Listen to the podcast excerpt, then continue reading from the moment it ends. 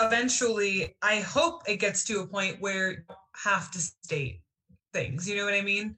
Right. Like I know I'm not going to live to see it.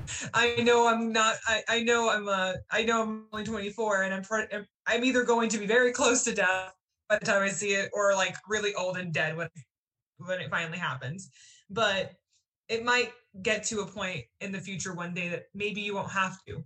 Maybe a character can just exist and be a character and be a person and just be somebody named Jim or be somebody named like Ellie or and have a husband and or have a boyfriend or have a girlfriend or just be trans and just exist there or be non-binary and just exist there and you don't have to make a thing out of it. And again, I know it's very far-fetched and I know it's not going to happen anytime soon, but I hope it gets to a point where these characters can just exist and it doesn't have to be the very special episode and it doesn't have to be something dramatic. It doesn't have to be this character crying on the bathroom floor and suffering constantly because of their identity. They can just be there and be happy and exist. And I think at that point, we will truly get to a point where representation will just be like a no brainer.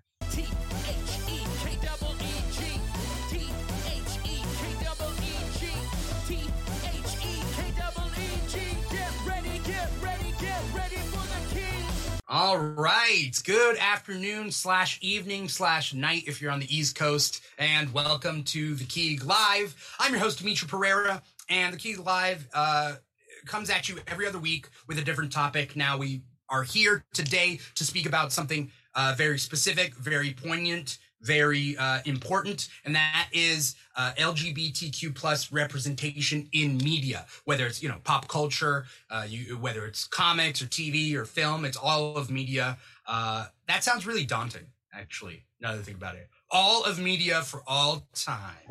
Uh, luckily, uh, this would be um, uh, what's the opposite of apropos? Uh, it would be that if it was just me talking about it. Uh, no, in fact, I've invited three awesome guests for uh, this discussion. First, uh, I want to introduce Ricky Prieto, a longtime guest of the show. Um, uh, and you're are you on the beach out there, Ricky?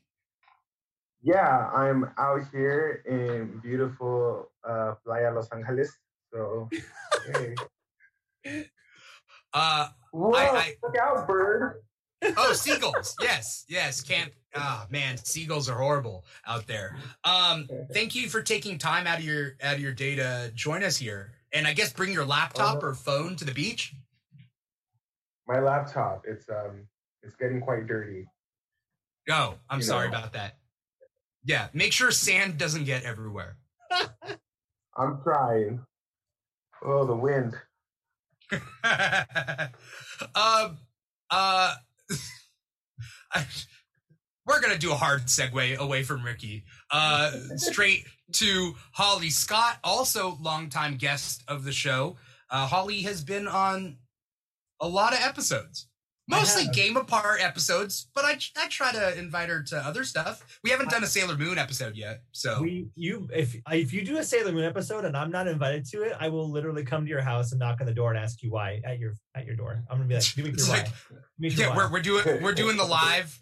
We're doing the live, and Holly shows up, and I'm like, I'm sorry, I gotta right there. I gotta Like, answer that. Excuse me. Yeah. Uh, I'm in Playa de Los Angeles in space, so you know we're just only. I'm after like this the sunburst, and so now I'm kidding. No, this is just a cool background I found on the internet. Uh, It is a cool background. this person uh whoever made this was like here's a bunch of pride backgrounds i don't care if you use them on whatever just you know use them because they're cool and i'm like perfect perfect I'll, All I'll right. take it. i will thank you anonymous person All right. Uh, our uh, third and final uh, guest is Amanda Castrillo, who uh, has an amazing TikTok. Uh, she's been on the Falcon and Winter Soldier after show. I think the final for that final episode of that season. Um, and now the last one. here. What's that? Hey, I'm here in my in my living room. Yeah, in your living. Room. Yeah. Uh, is that a is that a green screen as well? Uh, no, it's just my living. Oh, and my dog. she wanted I to don't- be in it. I don't think anything is real anymore. I just uh I just it's like the do- the dog is just a sound effect. That's a green screen zoom background of some ran random person's living room. Holly, this is literally a Oh, picture of my uh, Tony Tirico, who runs Fancy Hobo, was doing a lot of Zoom calls out of his house, and uh, Yeah. this is the picture of his house that I took Oh. when he posted on the screen. Oh my god. Uh, so this isn't my apartment. This is No. Tony's apartment. Yeah. You could have had me Um, fooled. If you had not said anything, I I would have just know. I was like, did you move something? Now you'll never know. uh you did move recently, right? Holly? uh, in January. Uh, January. Okay. Yeah. I don't know. Have I seen the inside like when you were on a show or no? Uh, you know what? Here, this is actually my room. There you go. Merry Christmas. No, that's a green screen again. That's a no, green it's screen really again. not. It's really not. Look, I can go back here. no one can. can, I can touch the wall. She vanished. She vanished. Not a Yeah. green screen. Yeah. You can tell because of all the Sailor Mercury crap that's on the wall that's definitely in my room. Uh, That is true. That part is true. Yeah, you sold me. You sold me. Um, uh, I want to, uh, uh, s- let's see, say it out loud over everything. We are streaming to four platforms, um, but our main platform is volume.com. Uh, so we're at volume.com slash the Keeg Show. Uh, if you want to follow us there, I see Gibby12002. Uh, Gibby shows up a lot on one of our other platforms. Um, Gibby, if you want to create a volume.com account, you can join us there. It is free to create an account, and you could uh, pop into the chat, chat with us. That's what that chat uh, that you can see on that that side of the screen. Uh, that's from volume.com. Um, and uh, volume's really cool. It's about it's a streaming platform positioned for musicians, artists, performers, niche geek shows, so on and so forth. Uh, and so, you know, we are what we are, niche geek show. Um, but uh, we are uh, here uh, to talk about representation in media, specifically LGBTQ plus representation in media. We could start chronologically, and I could ask, like, growing up, what was the representation like? Because I have to like dig deep and be like, in the '90s, like, Well, in the nineties, it was like a lot of post AIDS stuff. So it was like the Mm. fallout of like the AIDS crisis, like Philadelphia, or uh, and the band played on. Rent came out, you know. So there's like a lot of things about AIDS, and it's like kind of like a it was kind of like a bleak reality for LGBT Right. representation. Yeah, Yeah. there wasn't there wasn't a ton. I mean, even going back a little further into like the '80s, when I was growing up, the '80s, um, like uh, there, there there was a lot of like like being gay was almost like a joke on television like like haha you're gay that's so gay you know? And it was like really it was terrible because you're like these are people that are like happy proud people and you're just telling them that their life is like really bad. But like in other Yeah. countries they figured it out like i don't want to go back to sailor moon a lot but i'm probably gonna because like in japan sailor moon was very lgbt friendly. I mean you had people that were non-binary and gender fluid you had a lesbian couple like you had people that were like actually lgbt and then um if people were it was like all right cool so you like want to fight this monster now and like yeah totally you know um, but then they bring that to America, and America's like, we can't have that because the children might watch it and become the gay. So they changed it to like worse, arguably worse. Um, the the the the lesbian couple the on Sailor cousins Moon became cousins. They became cousins. Tell me why that's better. you know, it's, uh, maybe maybe it's better in America. You know? you know. I think we'll get in a lot of trouble if we call them, you know, lesbian uh, lovers. So we'll call them cousins because that's a, a approved. Hmm. I mean, Rudy Giuliani. Rudy Giuliani's married to his cousin, right? So They're, mean- uh, Wait for real? I Yeah, think so. Yeah. probably. Oh my god. They're Oh. I mean, if your cousin's hot, like you know, Angelina and her brother, go for it. But, like, not if you're like a little troll like Giuliani. I Not okay. yeah. What's the draw? What's the draw from his cousin to Giuliani? Like, he's uh, sh- like she's like, oh, he's my cousin, but he's super hot. Like, I just gotta. I don't know. He's got power. that man's got power. there I, I i don't know if you've seen the documentary disclosure um i it's it's beautiful it's really hard for me to watch like really hard for me to watch because there's really two tropes. It's like men in dresses are jokes. Men and women are always men and like like that's what it is. And so like if you're a trans person who's like no i am a woman you're like no but you were born a man. That must mean you're making a joke character. I'm like no this is like my life friend you know? Um, but like it really digs digs deep into that, which is like really tough to palate. And then you have shows like Will and Grace, for uh, which is supposedly like the the gold standard for queer representation, supposedly in the '90s, and it was just a bunch of gay jokes the whole time. We're like, let's oh, that's funny, right? Right. You guys are kissing, that's funny, right? Yeah. No, no, it's not funny. It's you're you're. Eh, it was real, real bad for a long, long time, you know. But I Right. mean, you, know, you go from the, the eras in the 50s and 60s where you straight up like it was illegal to be a homosexual person in America, uh, into like the 70s, 80s, and 90s where like like like Ricky said, like coming off of the AIDS crisis, people assumed it was only like only gay people got AIDS, and so like if you were gay, that means you would give me AIDS. I don't want to die of this horrible disease, you know, and like so you had to build over these barriers and these bridges to get to a place where you can actually represent people in media uh, the way they should be represented. And and it took a long long time for that. And it's still happening. We, we haven't gotten there yet. Like Yeah. like even when i was a kid because I'm, I'm i just turned 24 and when i was a kid i was a kid in the 2000s and like early 2000s to mid 2000s and there was basically nothing for me like growing up when i used to watch cartoons like yeah there were characters who were queer coded and a lot of them were the villain Yeah. um but there weren't any people who were just just queer. There weren't just any LGBTQ characters that were just gay or bi or lesbian. And they were either coded and it was kind of a hush hush thing, or they were outright the villain.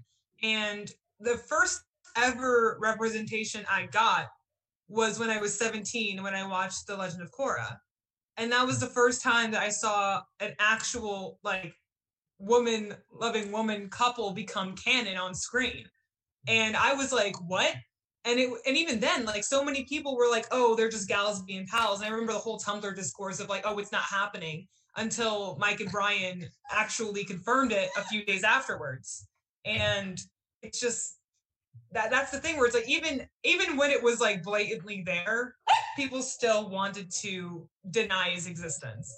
And it, it, it was still Yeah. hard, even, even 2014. I'm so sorry. My dog is just deciding she wants to act up today. dog is upset Um, I, I love your dog for that good job Yeah. Hold on. I'll be right back. I think her toy Yeah. got like caught behind the couch. So I'll be right back. No worries. I'll, Okay. I'll kind of I'll kind of piggyback off of, of Amanda's thoughts though, uh, in terms of the queer coding of of characters. Um, I I'm going to use my film degree for once, which is weird. but like in the movie, um, the I want to say the Maltese Falcon, right? Whatever one has Peter Lorre in it. Peter Lorre's character is is a gay man, but they had uh, the Hays Code, which is like you cannot have gay characters on screen.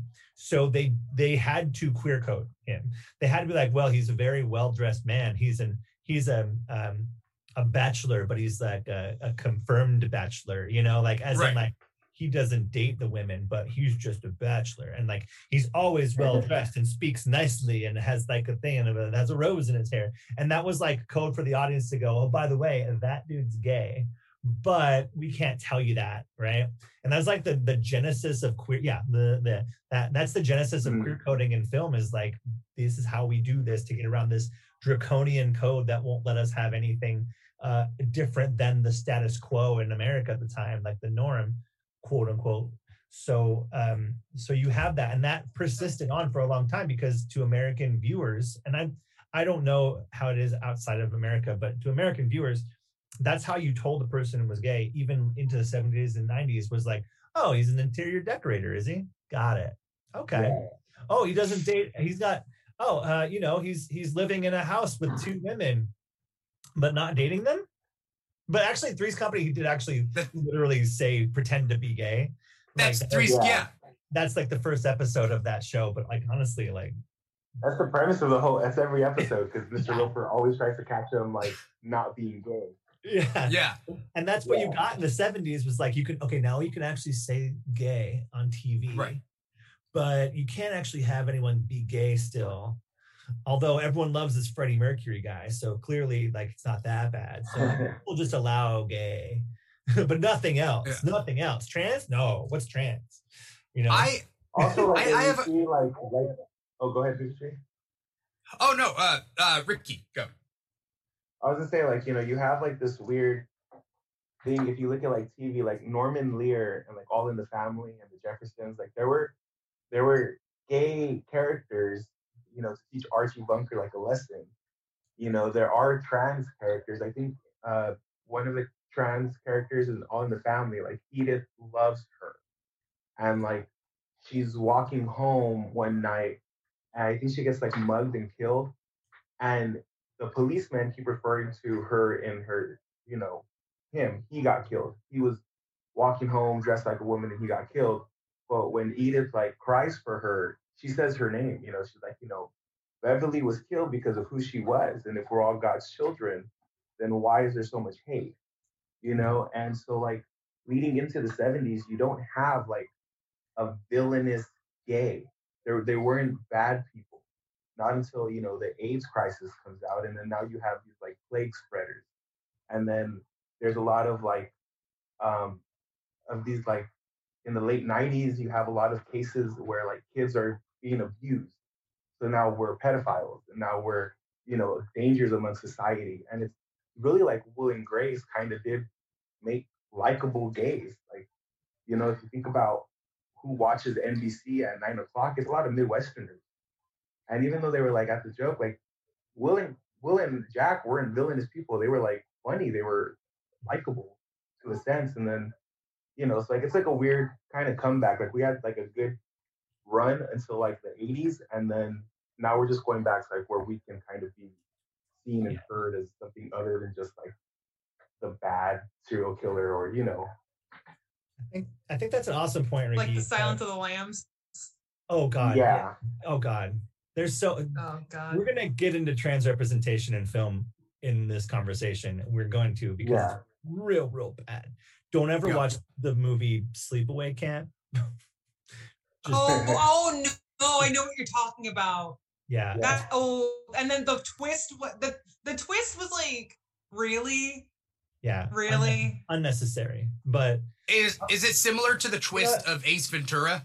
you know, normally I wouldn't spoil it, but I don't want anyone to watch this movie, so I'm just gonna straight up say it. There's a Yeah. character that like is sent off to live with her aunt because her her brother and her dad got killed, and her aunt's like a total like horrible like bitch in the entire thing and like really terrible to her. So she goes off to this like like live there and like I it's been so long since I watched it and I don't love it, so I didn't really commit to memory. But the worst the point of the movie is like the girl is actually the brother and the brother end up killing them and then posed as the sister because they were like twins or whatever so that way but they actually had a like a character play like a boy play a girl at some point like to, to get away with it kind of thing and it, but the whole the whole premise of the movie was essentially like trans people kill people and then pretend to be them this is where we get the whole like oh you're just a murderer the bathroom shit this was you're just a murderer trying to get Yeah. into women's The faces It's not- predatory.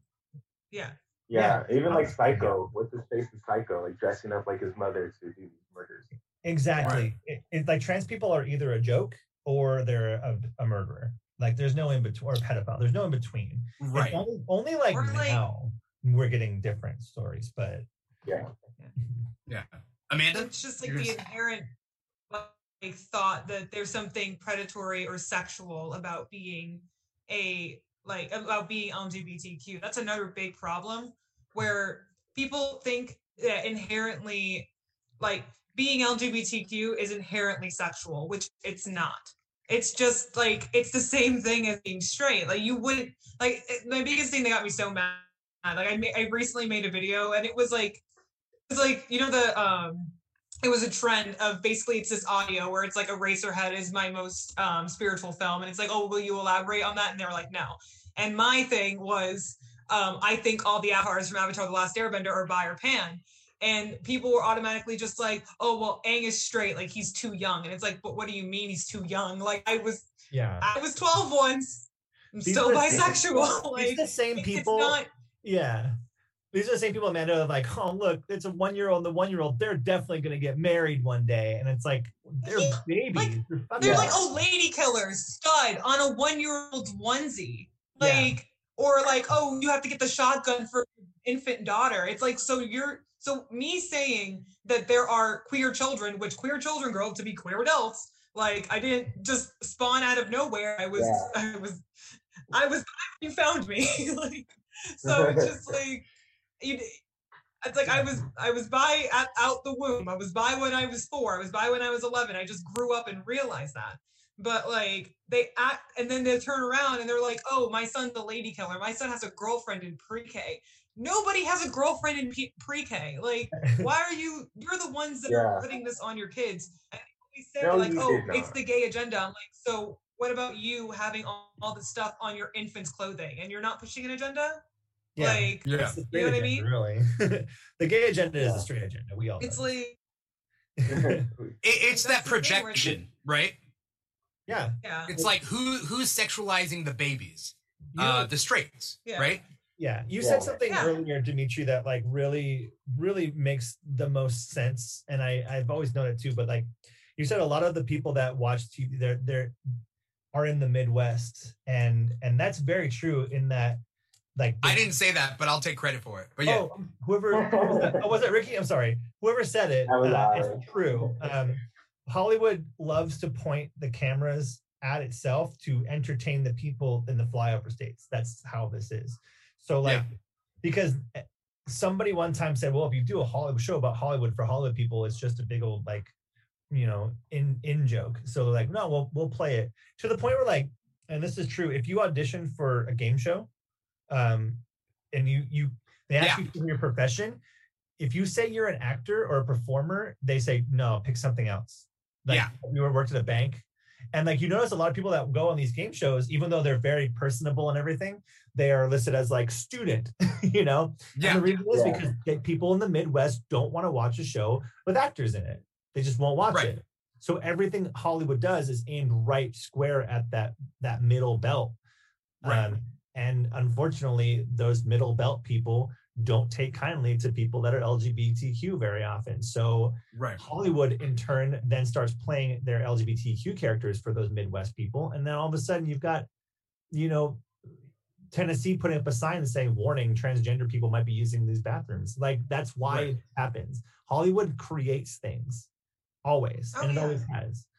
Yeah. We're influenced Uh, by media all the time. Yeah. Uh, it's speaking about influence of media. Uh, I want to I want to bring up two shows that we've mentioned so far, and that's Three's Company, uh, uh, which was pre pre AIDS crisis. Uh, where the premise of Three's Company is uh, Jack Tripper is straight. He needs a place to stay. The only place that will that will that has an opening is a three bedroom place with that has two girls already, but the landlord won't let a guy live with girls. Okay. Um, and so Jack Tripper has to pretend to be gay when in front of the landlord in order to live there and just have a place to live. Uh, which one could say is also kind of a class struggle type thing. Uh, because, uh, yeah. Anyway, the point being is, um, he had to pretend he was gay in order to do that. So a lot of the antics are Jack is a ladies' man and then has to pretend to be gay when Mr. Roper shows up. Uh, uh, Mr. Roper and who's who's Don Knotts?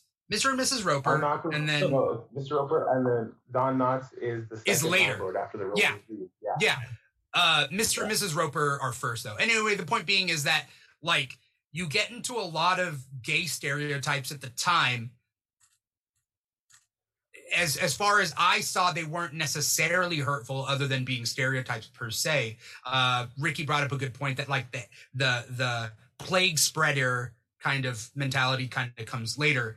Um, but you have this show kind of introducing a little bit more of gays to mainstream TV, uh, and then later, twenty years later, you have Will and Grace, which took place in the '90s Mhm. how integral are these shows in uh, humanizing uh, uh, that community? Uh, Uh, three. Are they integral? Company.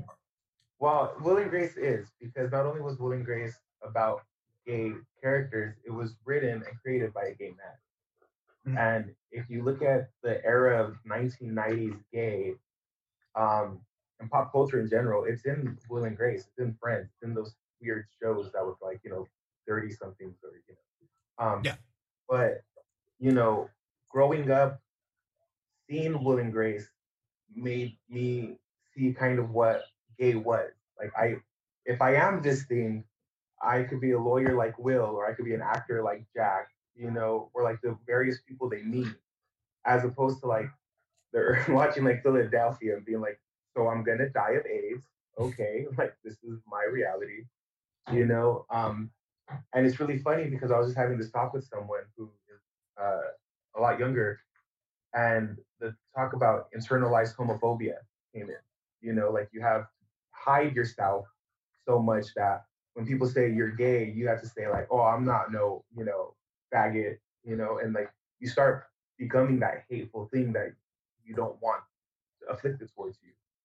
And there's a large amount of people who are like my age, like in our 30s, who kind of are going through that, whether it's communal or, you know, with people in the world.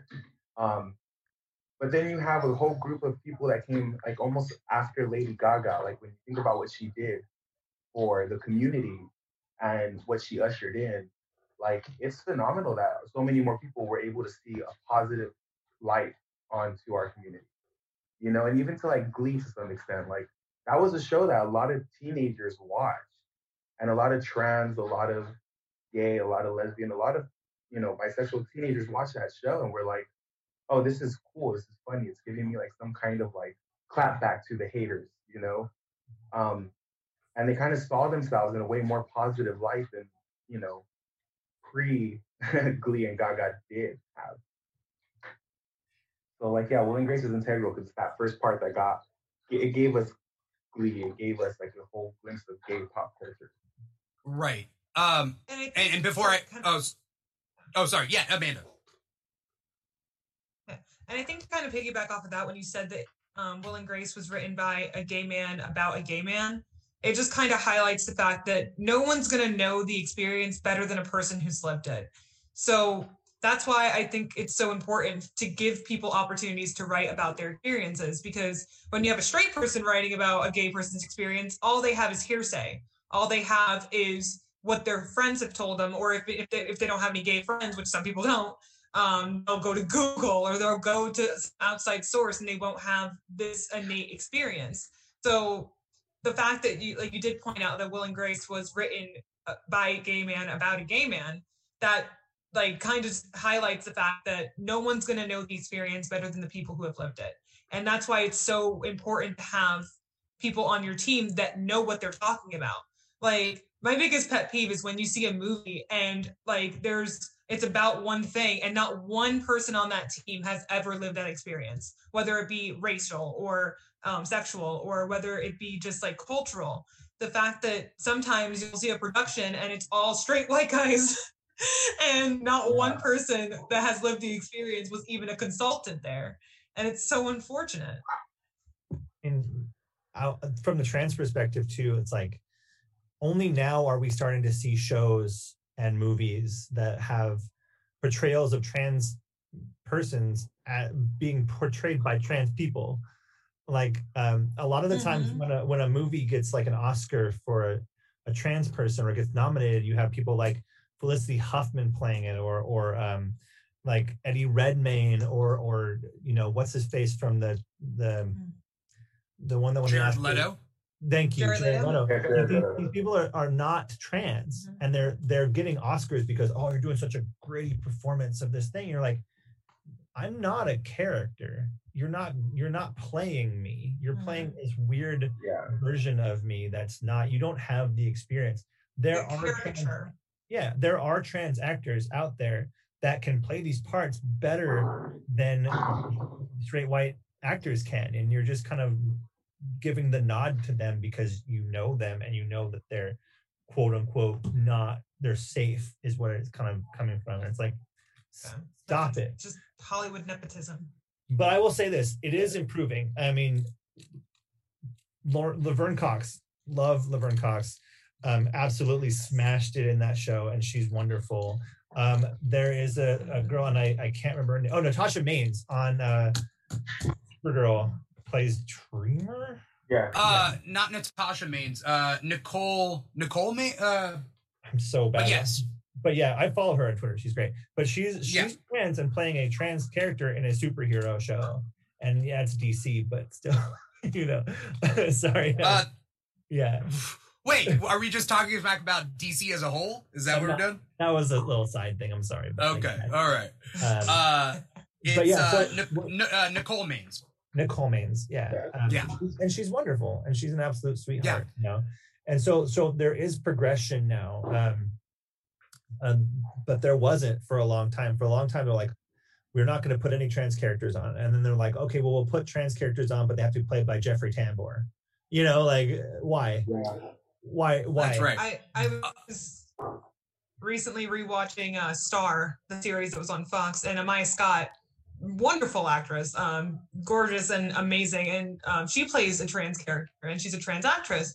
And I just keep thinking, I'm like, this would not have hit the same had it been just a cis guy, like playing this trans woman, because you can see, even though they're fake scenarios, you can see like just through her eyes through her the way that she is that this is something that she knows in her heart you know? That she knows this from experience. She knows what it's like for her and it's something that you cannot replicate no matter how good at method acting you are and it's just I I'd much rather watch such like that like, authentic experience than have to watch somebody play dress up. You know what I mean? Like being trans isn't dress up. It's somebody's identity. It's somebody's life. It's somebody's like that's how they go through life and live. That's not something that you can just make a costume. And that's like the kind of disrespect. And I I I don't I get where I, I try to play devil's advocate, even though I really don't want to. And people are like, "Oh, but it's acting. You're supposed to think that you're not." But there is a fine line between that. You know what I mean? There's a fine line be- between playing a superhero and playing someone who could actually exist. You know, like Right. playing someone. And it's also like a really been, weird thing when you like, think like, it's oh, those people understand. can't act. Sorry, what was that? And like when you have people, I was like, you have people who like are like, you know, oh, well, they don't cast trans actors. Well, like in LA, there's you can't go like really a few blocks without meeting a trans actor who's trying to get into like the business, Mhm. you know. Always. Right. And I think like when you watch shows like Pose, like there, it's a whole trans cast. and Yes. it you feel a lot of that pain and a lot of that like you know with angels she's beautiful she's gorgeous but like she feels like she's unloved Mhm. and you as a member of the community you, you can understand that acceptance and like yeah like you can't accept this reality that you're lovable and like only a trans or only someone in the community who's gone through that will know that feeling as well as she does you know Yeah. Right. so i think And, it's really important um, now in this weird time real quick going Yeah. going back to the whole guy in a dress thing you know and, and obviously I'm, I'm speaking from the perspective of a trans woman i don't have the perspective of a trans man but i know that there's similarities but from my perspective by having hollywood make that joke even back then you still have people now going huh that look at that that's a guy in a dress totally a dude look at that dude and like it's hard like i went to i go to work every day and I'm not talking about the Midwest. I'm talking about California. I'm talking about places that are progressive, right? I go to work every single day, and my office is next to this bar that is very much like a um that kind of bar, you know, like a um like a we love America bar, and and this is in Orange County. This isn't in like East, East Bay. This isn't in like the the the part that you think it would be. It's not. But like, so I have to walk. I park my car in the far end of the parking lot, but I don't have a key to that door, so I have to walk all the way around right in front of that bar. And I'm waiting. I wait for people to go into the bar, so there's nobody out there, so I can go past without getting harassed. Because I know if there are people out there, they're gonna say something about me, and I don't want to talk to them. Like I don't want to interact with them, Up. and that's that's my daily life. I had two people in a truck today. They were talking to each other, and I, I watched them, and they stopped talking to look at me, and they were like, and it wasn't like out of curiosity, like they were having a full-on head-to-head conversation, and then one goes poke poke, and they look at me and go, like that. And I'm watching them in their car. They don't say anything, but it's like I just know that that I'm their focus. And like the rest of the day, they're going to think, I saw a trans person. I saw a tranny. That's what they're going to say. Yeah, like a bird watching bingo. Like, yeah, I got one. Yeah. And it's like, just let fucking be, you know, let me exist so that I can have a good life. That's all I want. Like, I don't need you. Like, you're, you're just out here existing and they're looking for what? Like, you know what I like? Yeah. That's so, ugh. And they learn that behavior from media. Like, you don't learn that because their parents taught them, and mm-hmm. their parents learned from TV shows back in the day. Yeah. So like that's a learned behavior mm-hmm. from a previous learned behavior from the media representation. So in the future, like there's this thing that's happening right now, and I love it. I love it. The fact that like the newer generations um, are are growing up and having children, but they are like living they're living their lives authentically. So you're ha- seeing more more and more Mhm. queer people living, and those same queer people are making media, and then those people are raising children to be more open minded. So eventually, that older generation is going to be gone, and you It's gonna I- be people like out. yeah, people like me are gonna You be not. They're gonna be. It's gonna be easier for them. But like Yeah. the thing that I can do is just I don't hide. Like I like I can't hide from people. Like I'm gonna live as myself. I'm gonna go to the mall in this dress. I'm gonna do whatever the fuck I can to make sure that like I'm not going anywhere. You can't scare me. You can kill every single one of us, but we're still gonna be there. Like that's that's the way it is, you know. Because if we go back to hiding, it'll never change. And media is starting to reflect that now. That's the best part about current media. You said Legend of Korra, so good. My friend works on that show, Yeah. and Yeah. amazing. Um, I will Oh. talk for days But- about She-Ra. I love the new She-Ra because it's nothing but LGBTQ representation from top to bottom. Um, that's that's what we need is is that kind of representation, and that will help people like and me. that's that's and that's the thing it's like when you like i hate it when adults like conservative adults are like oh can't uh, expose children to this they're too young i like growing up it took me so long to realize how i felt and what i was feeling because i had no frame of reference no positive frame of reference for how i felt and i remember i was I, this is the this is gonna be the most obscure thing. I was watching America's Next Top Model with my mom, and one of the contestants was like on the phone crying to her mom, and oddly enough, her name was also Amanda, and she was like, "I think I'm gay. Like, I think like I think I like women. Like, I I have these feelings, and they just and I I think I like women." And I was like maybe nine years old, and I was so confused because a I was a I was a dumbass, and for the longest time I thought only guys could be gay. Because I had no like women loving women representation in media, and then B I was like, wait, you can do that, and I remember just feeling like, wait, what? Like that that's a thing? Like that's you can feel like that, and other people feel like that. And I remember like when I really started realizing that because I, I took so long to like I, I was a late bloomer in a lot of aspects. I had my first like relationship at like 16 and we all everybody had already had their first kiss. Everybody had already done everything. And I just stood away from relationships for so long because I didn't know how I felt. And it was so hard to like even navigate it because there was there were no examples. There were absolutely no examples for me to play off of. And then I remember people would think, "Oh, uh, you're a lesbian. You don't like boys. You've never kissed a boy, huh? You're gay." And like they keep saying it as an insult. So of course I didn't want to be what these people were insulting. You know, of course I didn't want to be a lesbian. I remember being in middle school and hanging out with one of my friends, and I, we hung out a lot and we just talked a lot. And they were like, "Oh, are you gay? Are you gay for her?" And I was just remembering being mortified because I didn't want to be this negative thing.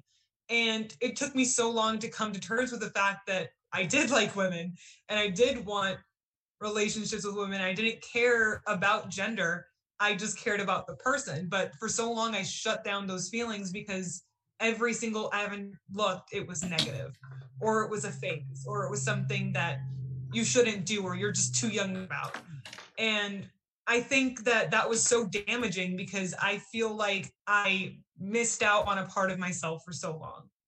And people don't realize that kids need to feel safe. They need to feel like they can explore themselves because then you grow up and you're like, well, shit, I spent years hating myself for what? For no reason. And Yeah. they don't look at it like that. I, I spent years confused for no reason. And instead of having something there to guide me, everyone took every opportunity to make sure that I never saw it at all. And that didn't change the outcome. I still ended up bi. So I would much rather have examples for people that are positive and not like just completely shut it down like altogether, you know? Like it's not fair. It's not fair to kids. It's not fair to just feel that way and have nobody understand. That's such a key word that you just said. And, and, and first of all, I my story almost mimics yours, except you know, obviously trans. I mean, I, I'm also a bi trans woman, so like, like I'm also like I there's like no representation of bi trans women anywhere still. But but you said something important there, which is like positive role models and positivity, because while there are starting to be more stories about us told, a lot of them are tragedies um if you watch a lot of the Yeah. shows right now All sad. it's the sad the sad tale of the the morose trans woman or the sad tale of the woman who loved women and you're like just sh- you want to show people lgbtq people proper show them living their lives doing what they do and you know maybe having a fun story about them or maybe just have them gardening you know i, wa- I want to point out something very Mhm. very cool that i saw on the show the the queen's gambit um which there's a lot of good about that show but there is a character in the very beginning of the show who is a trans woman who works at the um at the office. And i don't know if her character is trans but the actress is trans. And all she does is teach. She's a teacher. And that's it. It's not like there's our trans teacher miss johnson or whatever. It was like no it's just a woman doing a job of teaching these kids and then you know she makes sure they they you know go to bed on time in this orphanage and then she's gone.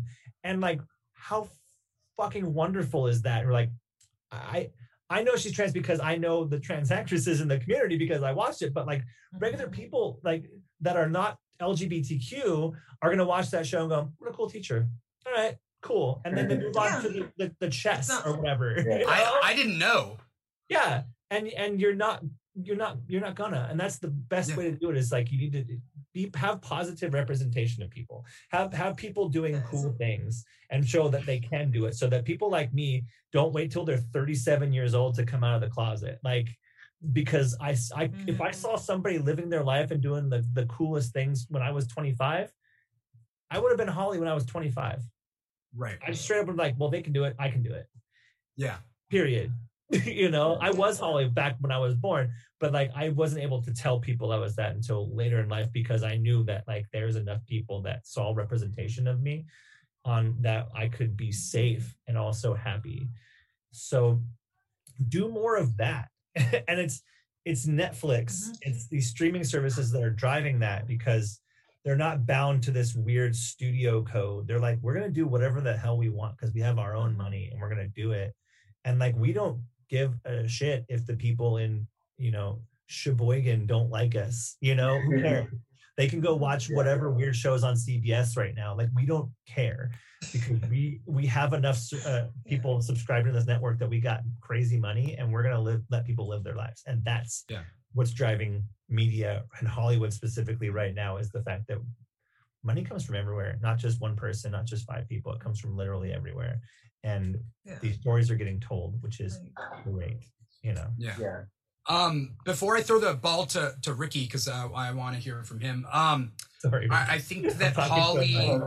No, it's all right. No, no worries. I mean, that's Yeah, what yeah. this this whole thing is for. Is like for for everyone to be able to talk and and to to to give their input and share their experiences. Uh, maybe when you know, uh, maybe you couldn't before. I don't know in whatever platform.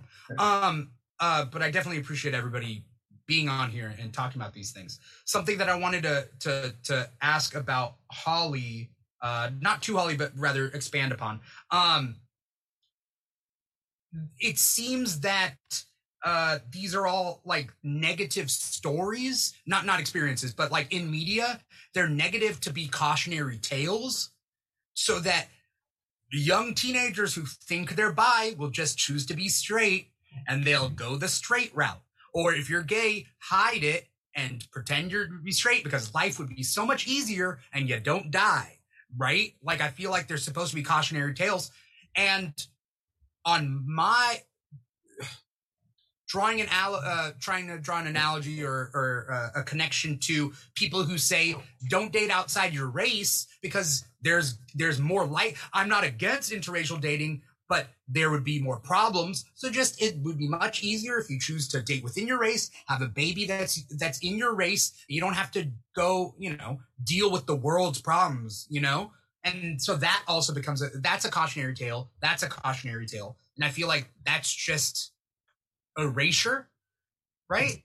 It's a cautionary tale because nobody wants to admit the, the fact that the problems are coming from a single source. Yeah. Yeah. Like the problems could be solved if you took care of the source instead of taking care of the person that is being neglected. Like, Right. I mean, it's a power struggle. This is all power struggle. It's honestly Yeah. what it is. Um, Yeah.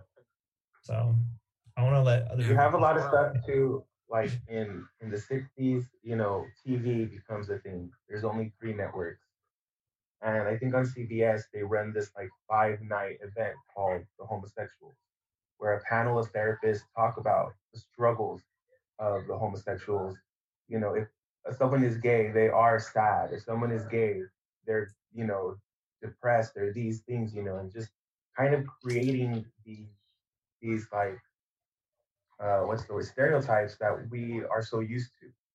You know, the angry lesbian, the, the sad gay man, the the violent transsexual. Like hmm. these, this show kind of creates all of that because they talk to people who underwent those therapies or those, those you know conversions, and so all they have is a negative experience about being you know part of the community.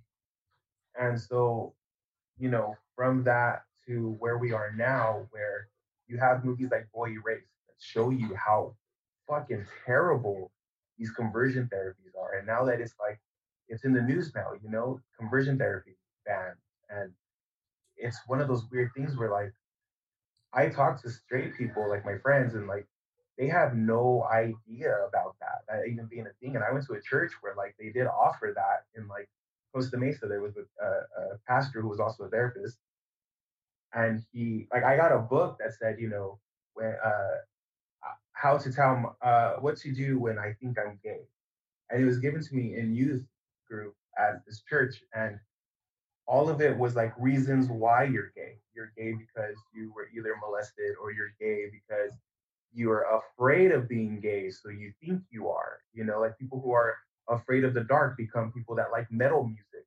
You know, and all these weird things. What and I remember like fuck? reading it, and I was like 15, thinking like, well, yeah, this makes sense if it's written by a doctor.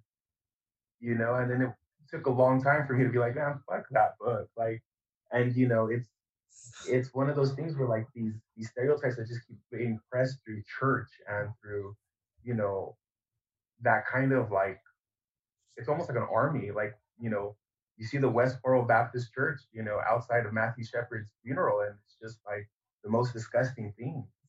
You know, but then there's people who can mm-hmm. actually like back them and be like, no, they're in the right because this book, you know, tells us so. And it's funny because there's this there's this TikTok where somebody takes the lyrics to Smash Mouth's All Star and they they uh, transcribe it to Aramaic and then back to English. And when they do like the back to English, it reads almost like a Bible verse. So if you guys haven't seen it, check it out. But it's like talks about how easily it is like mis mistranslate the Bible. It's a mishmash. Um, yeah, and so like I I've always seen religion as a weapon, especially in this country. Like it's used more for hatred. Um, and I was watching this show on HBO Max called uh, Veneno, and it's about this transsexual hooker in Madrid in 1995.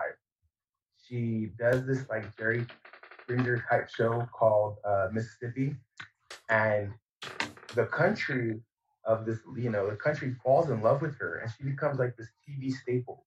Every night at 11 p.m., you know, it's Mississippi with Veneno, and she comes out with her bare breast, talking the most grotesque stories of her job being a hooker, and people were loving her.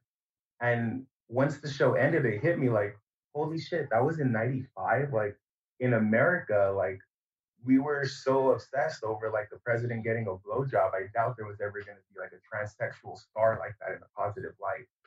You know, Hey Ricky, I just want to I just want to say that uh, just real quick. It's like not not every transgender person is a transsexual. Just FYI. Just I just want to put that Oh, out I- there. Like that that that term I'm is. sorry. I, it's, I'm not going to say don't use it because there are some trans people that do identify self-identify as transsexual because of whatever reason, but most of us don't use that terminology because it's you know, Okay, I know it's Just saying- archaic just saying. yeah. I just just putting that out there in case no one no one mentioned it, but yeah. Sorry. Yeah, And yeah, no, but um, people don't think that. Like, like you know, that's that's one thing. they get pushed. Sorry. That was it. Yeah. I know you did. Uh, and, and that's another thing too where it's like i like i'm one of those people where it's like i'm never i i, I don't i'm not going to sit here and shame someone's religious or be- religion or belief system because i wouldn't want someone to shame me for what i believe or don't believe however i do think in america especially um, I myself am agnostic, so basically, long story short, I don't know and I don't care. but uh, I don't know what's going on up there, and I don't care. But um, I, and I'm perfectly happy that way. But I think, especially like in America, um, religion, like if you look at other countries, like um, especially like Western countries, that they are shocked at just how evangelical Amanda, uh, Amanda America is. How I saw my own name Amanda already. is. Um, But you- you- like they get kind of shocked at just how embedded religion is into our country. And that's one thing where it's like, I am perfectly, if you want to believe what you believe, that is perfectly, like, that is not my business. That is not my circus. That is not, tho- those are not my movies. Like, I'm not going to sit here and tell you, no, you shouldn't believe this or you should believe this because I wouldn't want somebody doing it to me. If religion and faith brings you comfort, that is well within your right but the fact that how like just how much it is weaponized in america north america united states is just insane like they take their own beliefs and what they think and they think that everyone must abide by what they believe. Meanwhile we're supposed to be like separate. We're supposed to be like we're supposed to have like separation of church and state. And yet we still have legislation being made in the name of god. How is that legal? How is that okay? Because that in itself is going against what I believe. So you're making laws that don't apply to my belief system, but I'm supposed to apply to your I'm supposed to abide by yours.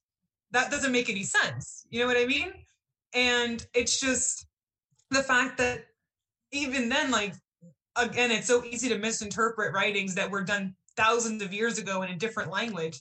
And they pick and choose what they want to like up uphold meanwhile everyone's still out here eating shrimp and wearing mixed materials and nobody's going to hell for that so what the why why did you pick out homosexuality as a problem but not shrimp you know what i mean like if that makes any sense like they're in the same book that both of those things are bad but you picked out one of those things to be worse how does that make any sense and it may not even be in the book.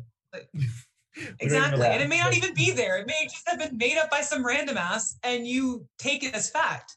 And then you make laws and you make people feel bad about themselves and you kill people over something that might not even be true. Yeah. And that's insane to me. Where it's like you can have your faith, but you also need to live in reality and realize that there are going to be people out there who are not like you, are gay, who are trans, who are like living in a completely different mindset than you are. And you can all, and that's the thing too, where it's like, why is it separate? Like, I know plenty of gay people who are also religious. I know plenty of gay people who go to church. I know plenty of gay people who pray every night. Why, like, who decided that those things had to be separate also? You know? Like, who decided that, okay, you're gay, you're going to hell? What? Like, when did that happen? my um my brother got married in uh last year actually during the pandemic in a, a church in ohio Mhm. defiance ohio and i know where you think this is going but it's not going there i promise you um because the church itself um was the one church in town it was a unitarian church and they um not only were they proudly displaying a pride flag but like behind my brother's wedding the lighting was changed to a rainbow pattern and so like the Oh. pastor was very like cool with me and i was like The only reason I wasn't in the dress in the wedding was because I came up after I bought everything.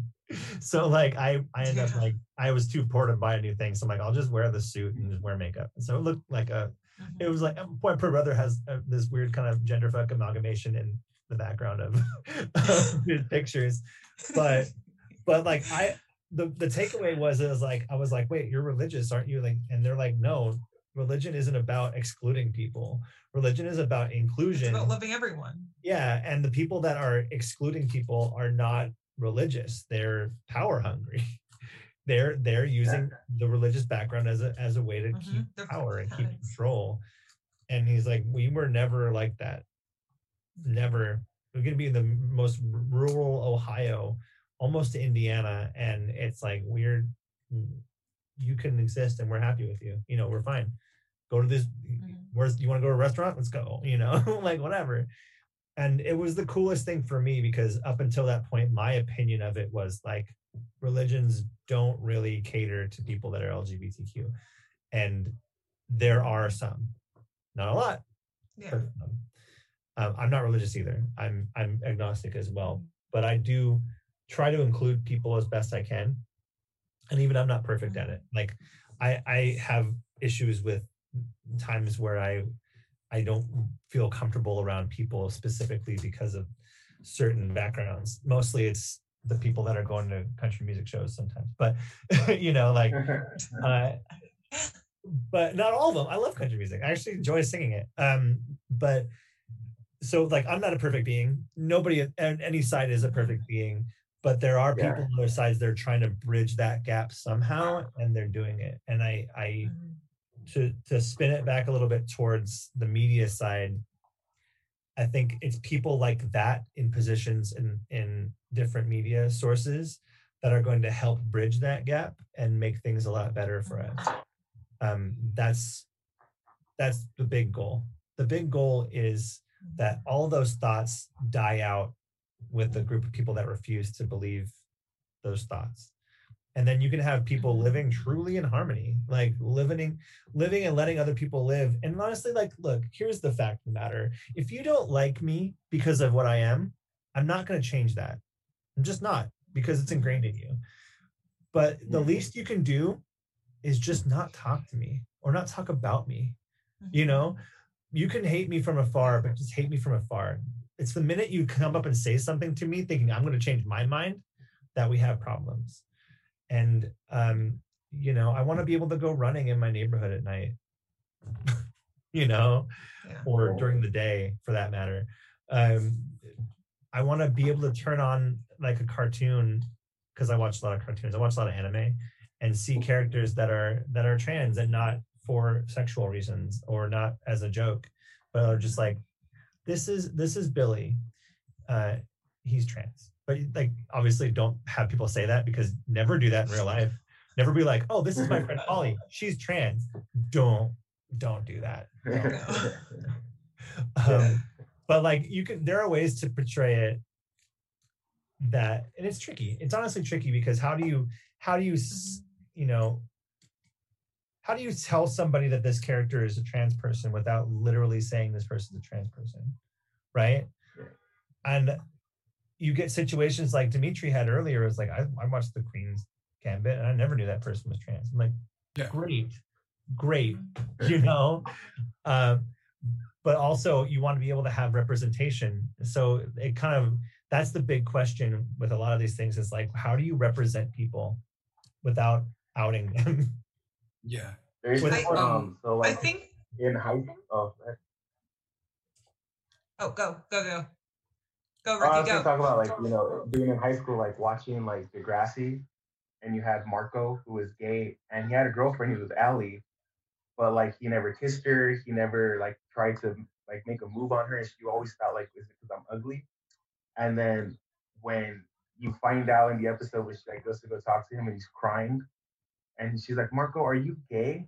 And he's like, I think I might be. You know, I remember watching that thinking like, oh, how cool, Marco's gay you know. And at the time, like being bullied at school for being different, not so much because I was gay, but just because I was flamboyant.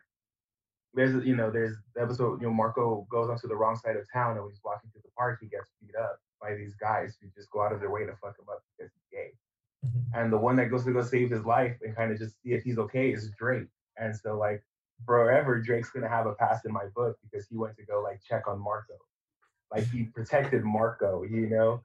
Um, but like there wasn't a show like that in for America. Like the Degrassi's from Canada, you know, and in America, like we were still like barely getting there, you know. So like I thank God for like different countries, you know, TV because there were more characters like me than there were in American, you know. Where like it was like one one special episode, there's a gay character, and you're gonna learn about you know the issues of the gay community, and then for the next 27 episodes of that season, they never talk about it, you know. Um, Yeah. but yeah, I think that, that representation it kind of helps, you know. Um. Uh. Before I. I. Oh, did Amanda need to say something? Uh, yeah, just to a Yeah. real quick piggyback off of what Holly said, that eventually I hope it gets to a point where you have to state things. You know what I mean? Right. Like I know I'm not gonna live to see it.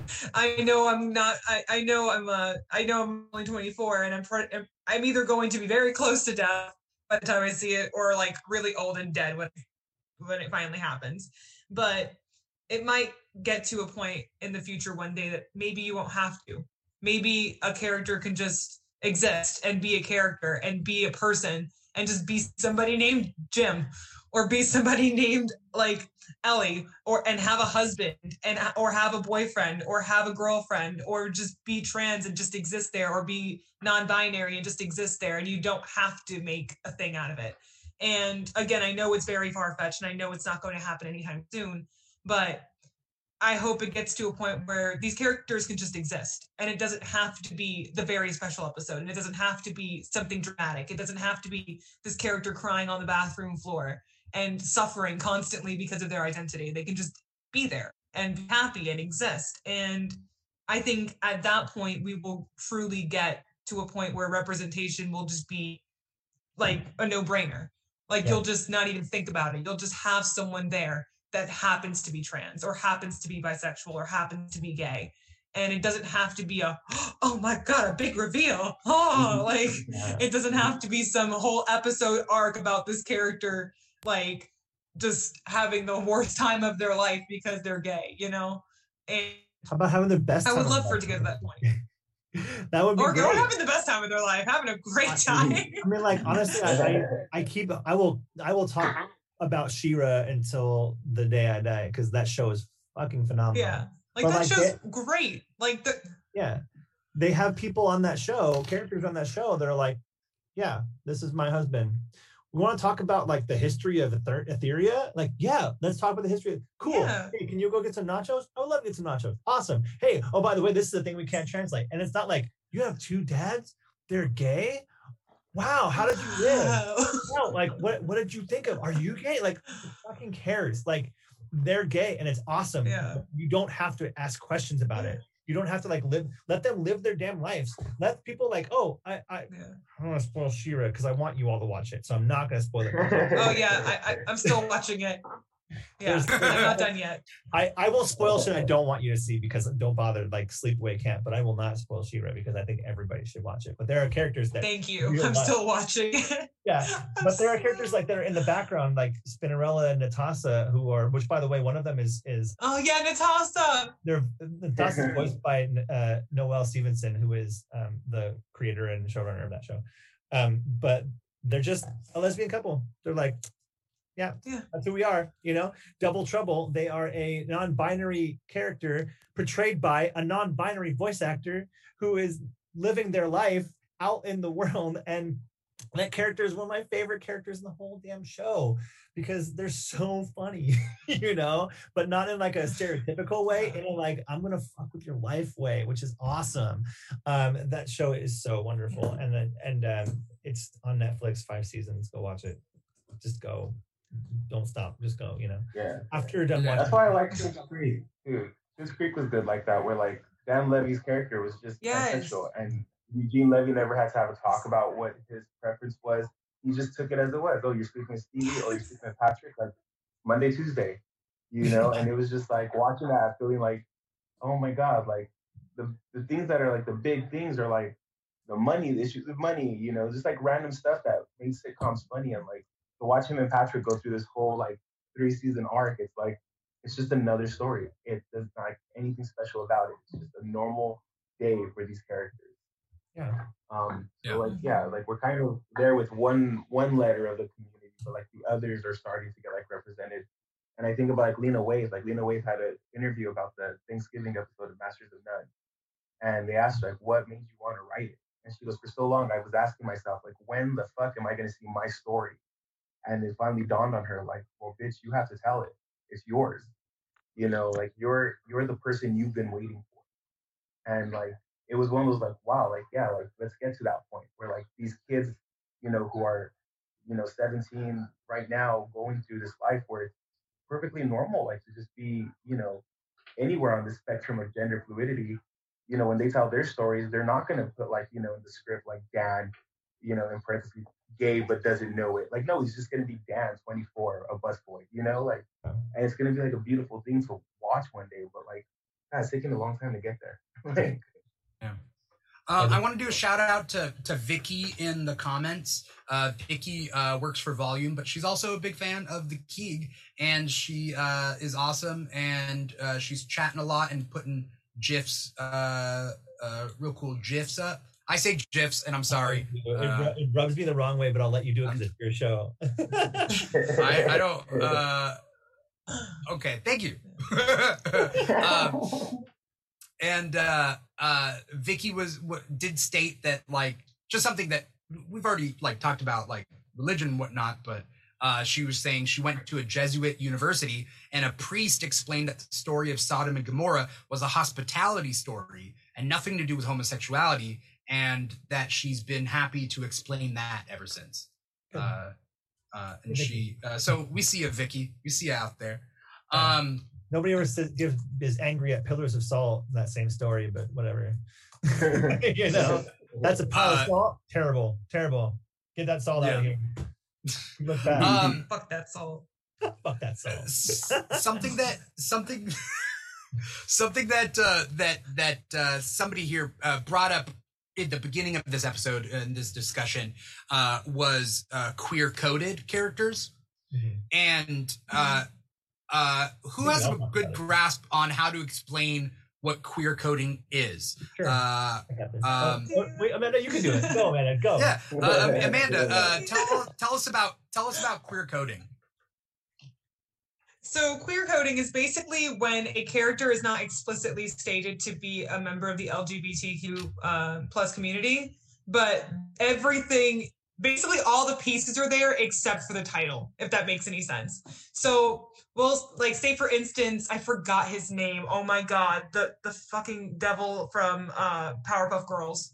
Um, Uh, him. Bill? what's Oh, him, Him. Him. Yeah. him, him, him, him from Powerpuff Girls is queer coded, uh, dresses and acts effeminate, um, and just has this like aura about him, him, and um, just is very much like coded to be a member of the LGBTQ community without explicitly saying so. And same thing with like Ursula from um um the little. Mermaid. She's actually based off of a drag queen divine. Um, they literally drew her based off of a drag queen, and her movements and her voice and the way that she acts is queer coded. It's um, inspired by drag, and so sometimes it's okay, especially when there is censorship involved. Like Nickelodeon was heavily censored, especially back in 2014.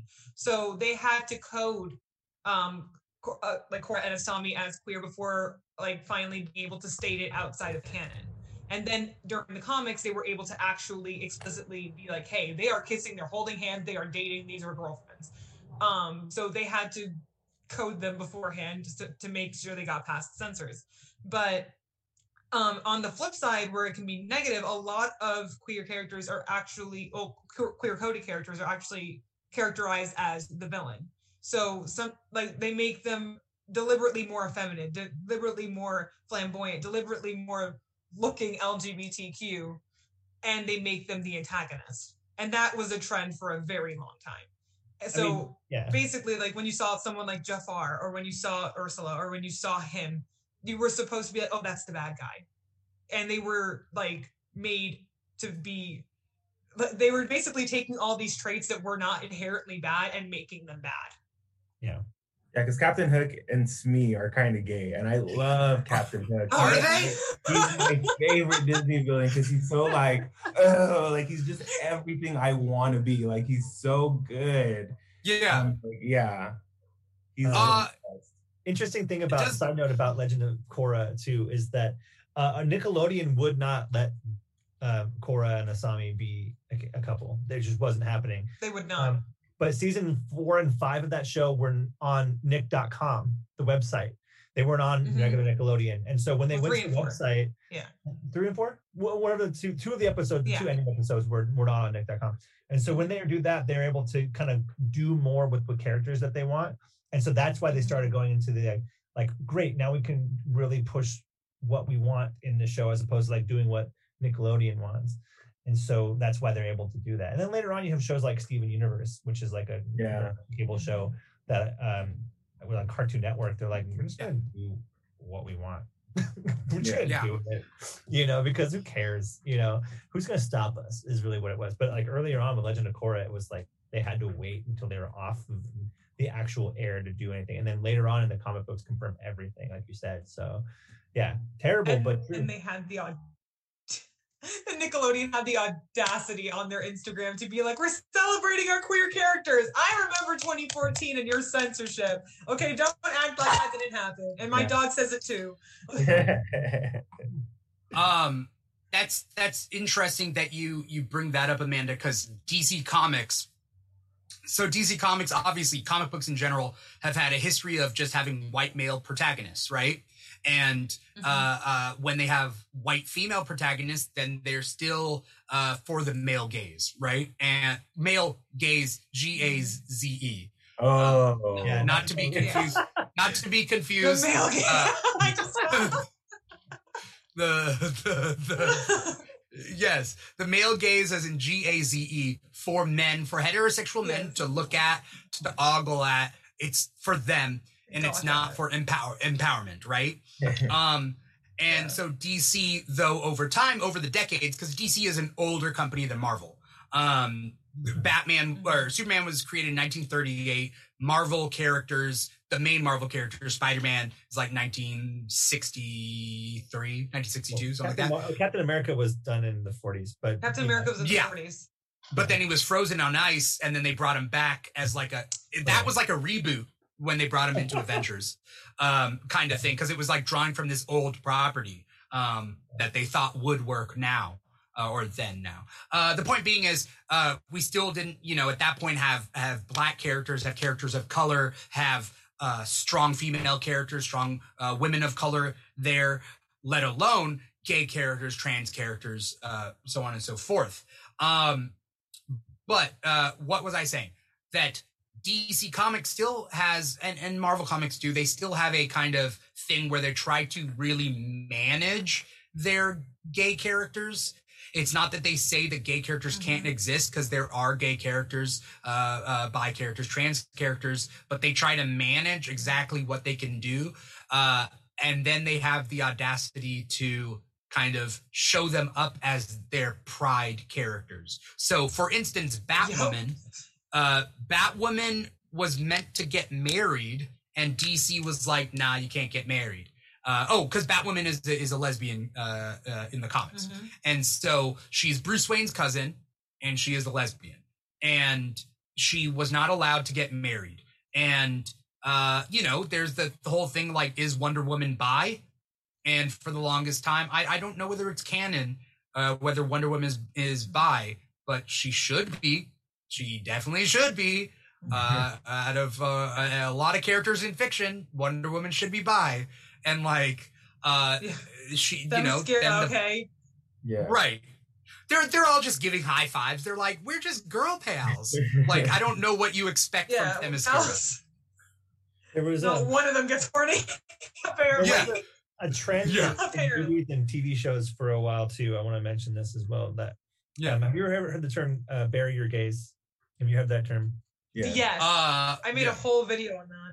yeah bury, burying gays essentially is is okay we've we've accepted that there are gay people who are not villains and they're in our life but essen- effectively they're gonna die because we, Right. we have the sympathy of the people are like oh but they're gay so they have like it's almost like red shirting someone because they're gay in star trek Right. parlance and it's like i made a big push because one of my friends was doing i'm not going to say anything about the property because they might be watching.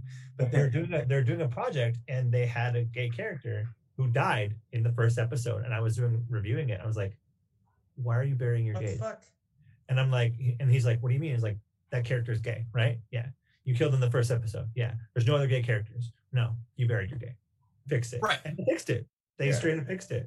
Um and it was because i they didn't you weren't even aware that that was a trope but it happens so much. You're like "S- stop that. Stop doing it you know? Um just because they're they're not we're, we're we are not tragic characters in our own stories. Lgbtq characters i will say this till the moon is that we are not tragic characters. We have sad moments just like anybody else. But we have lots of happy moments. I'm fucking over the moon that i'm a trans woman. Like you don't even know how many times i happy cry every week because something cool happened to me or i got to do something fun. Like that's amazing that i i was way more sad when i was shoved in the closet than i ever am now. So stop treating us like we're tragic characters. We're not. Don't do it. If you're hollywood and you're watching us which i know you are all hollywood watches us the Keeg um let us be happy you know let us have a happy moment i almost such a spoiler right now because i don't want to I, amanda please watch the rest of she-ra so i can talk about it Okay. I'm sorry. I'm sorry. I'm sorry. I'm okay. no it's all right watch it at your pace but like next time we're on a Keeg together i'm like did you watch it you know what i'm talking about now Okay, I know. I, I'm sorry. Um, what what uh, Holly, Holly brought up uh, uh, burying the gays, and I think it's not. It, it's. I mean, it's definitely sucky. It. It's for the purpose of furthering the plot for most of the time the white male protagonist, right? Mhm. Uh, just like fridging fridging women is is is is a big thing, and that's kill the love interest, kill the woman to further the plot of the white male protagonist. Um, uh, the the whole black guy dies first in, in the in a horror movie. Why? Because Yeah. the white female virgin, the white female virgin lives till the end, right? Um, uh, these final it's like um, what's that? Yeah, the final girl. But Yeah. it the final girl is a white white female virgin, right? right And like uh great usually like What's she could be she could be a virgin but also Yeah. is attracted to men she's Yeah. like Oh, look, yes. that's a hot Oh, yes. quarterback like oh yes. Yeah. Everybody else is expendable mhm. in these in these situations because stories and the story of history is made to be from that for the male gaze. G A Z. Oh man. Right? It's from their their point of view. Uh and and So and sorry. so oh it's all right. Um I- Amanda's dog has a lot to to to say Yeah. on topic. i'm almost certain that anyone that's straight white and male uh probably turned this off already because you know they're not listening to us but if you are Right. you know thank you first of all for supporting but also recognize that yeah that's a privilege you have you know yeah, and that straight up. and and we're not here to demonize i'm not them. That's not the point. No, no, no. Yeah, but Yeah. to, but they they have to understand that like the world was built around them. Media was built around them. yeah. They they have that privilege, that advantage. Um, I've been trying to use the word advantage more. I I also use privilege, but like advantage, you know. I have Uh, a lot of that these weird moments with my straight cisgendered friends who are dads, where you know we'll get high after a party or whatever, or we'll watch a movie or something, and they start asking questions, you know, just about like the validity of this culture or the validity of like what the problems are, just questions they have about certain things they see on the internet. Um, and you know, by the end of our conversation, when they have like those weird moments of like, oh, aha, I get it, you know, I always have like an emotional moment where I'm like, damn, like you would be a really great father to a gay kid. And I don't know how like I say that like with all pure like heart, like like if I were a gay child, I would love to have you as a dad. Like you clearly get this concept of it, you know? Yeah. And like I always feel like they take it as an insult. Like how fucking dare you, you know, like curse me like that, Maleficent, you know? But like a lot of times Do you they're like- take it back? Do you take No, it back then? no, it's Because just like, like- it's a weird like moment of like where they like they have to hear it for a second and then they kind of get where I'm coming from oh, you know and it's funny because like it's like a huge compliment i give people but like i'm always afraid like are you gonna take it the wrong way like i'm not trying to curse your child or anything you know like but like yeah like it's really funny like that's i say that to a lot of my friends who are straight and married or trying to have kids like like i hope you guys have a gay kid like that kid will be so lucky to like be have you guys as parents because you understand it you know I I love and when that's another people. thing too. It's like people. Oh, sorry. No, let's go ahead. Good. Go Uh, um people get so like i've noticed this too especially like making content for over a year and like interacting with people in the comments and starting to now talk about my experience as a person instead of just like reacting to or talking about media but actually talking about myself where of course like you can't control how you're born. Like if you're born cis straight and a man you can't control that. That wasn't you. You didn't ask to be a cis straight guy just like i didn't ask to be a brown bi latina. Like I, that, that's just how it is. But people need like i've noticed that when you point out these things some people tend to get offended and be like oh my god like nobody wants to think the worst of themselves nobody wants to think that they're a bad person. Nobody wants to think that they're homophobic or racist or just like a kind of shitty person. But one thing that i've seen is that if there is a willingness to learn and there if there is a willingness to understand someone else's experience that is not your own you are already one step closer to being a better person. And like I know you're not going to get it off the bat. Like I know a cis straight guy is never going to understand my experience completely. I'm married to a straight guy, um, and there are some things that he doesn't get about me, and he might never get them about me. But that doesn't make him necessarily a bad person, especially since there is willingness to learn, willingness to accept, and willingness to understand that okay, not everyone in this world is like me, and I should learn to respect them and respect other people's experiences because that's one thing like when you call out people sometimes they're just like not me how dare you say this about like i'm not saying that you're like fucking satan and the, the worst person in the world deserves to die i'm just saying you have this implicit bias and this inherent bias about yourself that maybe you should work on homie maybe you shouldn't be a, to trans people maybe you shouldn't be an asshole and say that your bi friends are just confused maybe you should sit down and try to understand them instead of demonizing them Yeah. as quickly as you do you know and I- that's just my take on the matter. I love when people are eager to learn. I love it. Um, one thing that really kind of scares me and also kind of makes me upset sometimes is when somebody asks a question of somebody in the community and then they go, Google's a thing, go Google it. Um, and I know where they're coming from. They're coming from the the uh, idea that like we're not sources of like information, we're people. Um, but there's two pieces that I know are true being a communications focused person. One, if people don't know the answer, they're going to make it up because they have to fill information Mhm. gaps. That's how humans are. But also, too, Google's not always true. so sometimes if you go go Google it and they go Google it and they find a right wing page, they're now learning information that is bad information. And so, while I could have sat there and told them, and it would have taken 20 minutes and maybe would have frustrated me a little bit, it's better than me having to go back and re-educate somebody because I told them to Google it and they Googled the wrong thing. So like that sentence is dangerous, and I, people need to know that. That's not to say go and just pester your trans friends with all the questions in the world, but you know, as a person in the community, be mindful of the person that's asking the question and be mindful of the person of the the attitude they're coming towards you. If they're doing it as a way to like well i heard this nah, nah, nah, then yeah you can be like i'm not going to answer these questions because you don't have to.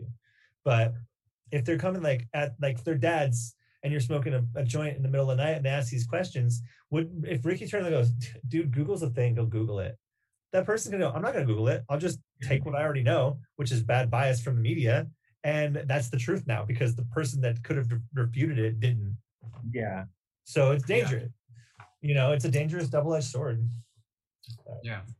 Um, I want to do a quick shout out uh, to Terrell who just popped into the comments. uh, into the chat. Terrell uh, has been a guest multiple times on the show. Uh, uh, he's he's uh, uh, he's saying, "Hey guys, been silently listening and loving the chat. Holly, you've inspired me to start She-Ra during this chat, so thanks for that." Yes. Thank you, Terrell. Uh, I'm gonna do this for you, Terrell, because I think you you deserve it. Here we go. Ready? There we are. My, my She-Ra background on now. I, I feel like you're gonna make Terrell sadder.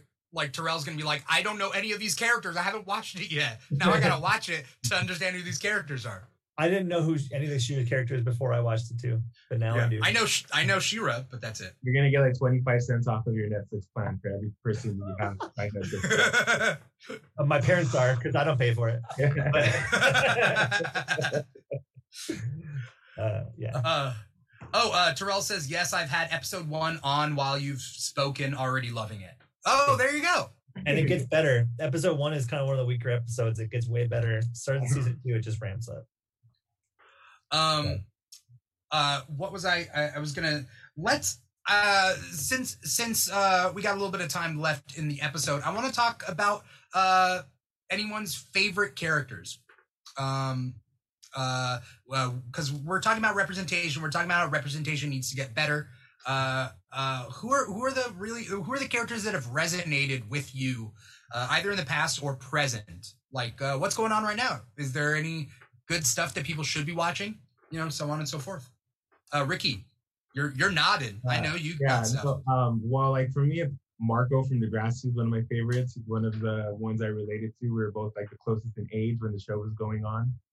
Um, and then um, I have to just give a lot of shout out to Jack from Will and Grace because like I kind of built my whole gay identity around him, you know. So he's kind of like one of those like Mount Rushmore gays if I had him over here on the beach. Um, but um, Okay. yeah, and then for some weird lovable reason, I really I love Jake Gyllenhaal in Brokeback Mountain, even though it's tragic as shit. You know, like his character of like he he was willing to try.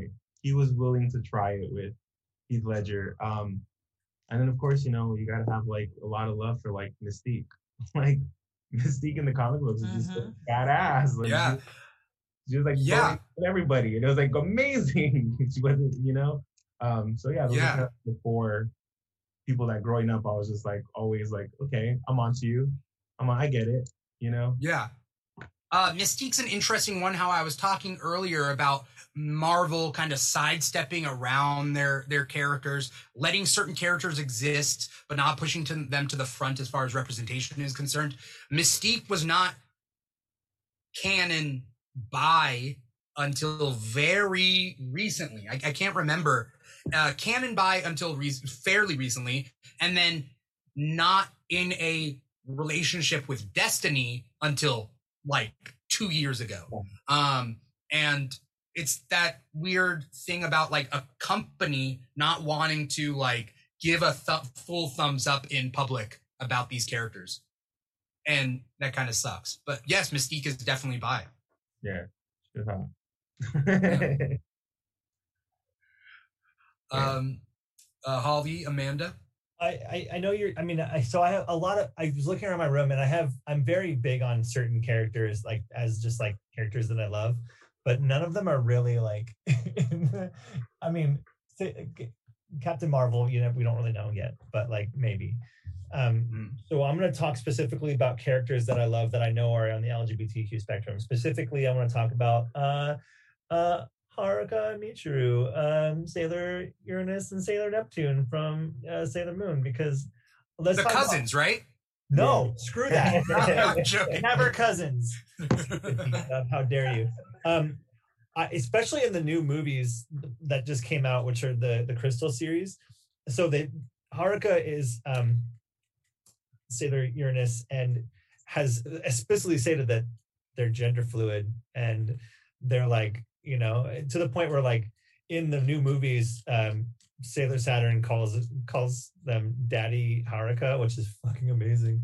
Um, and like the two of them are in a, a relationship, and then they also in the new movies they add Sailor Pluto as like this like thruple, which is awesome. They're like together to raise the child baby version of Sailor Saturn, uh, because there's a lot more to that. But like they're all like like married with rings and they live in a big house and they're just fucking happy and gorgeous and amazing. Um, so I love I love that um, representation, which is awesome. Again, Laverne Cox on Orange is the New Black, so good on that show. Um, I every every character on She-Ra.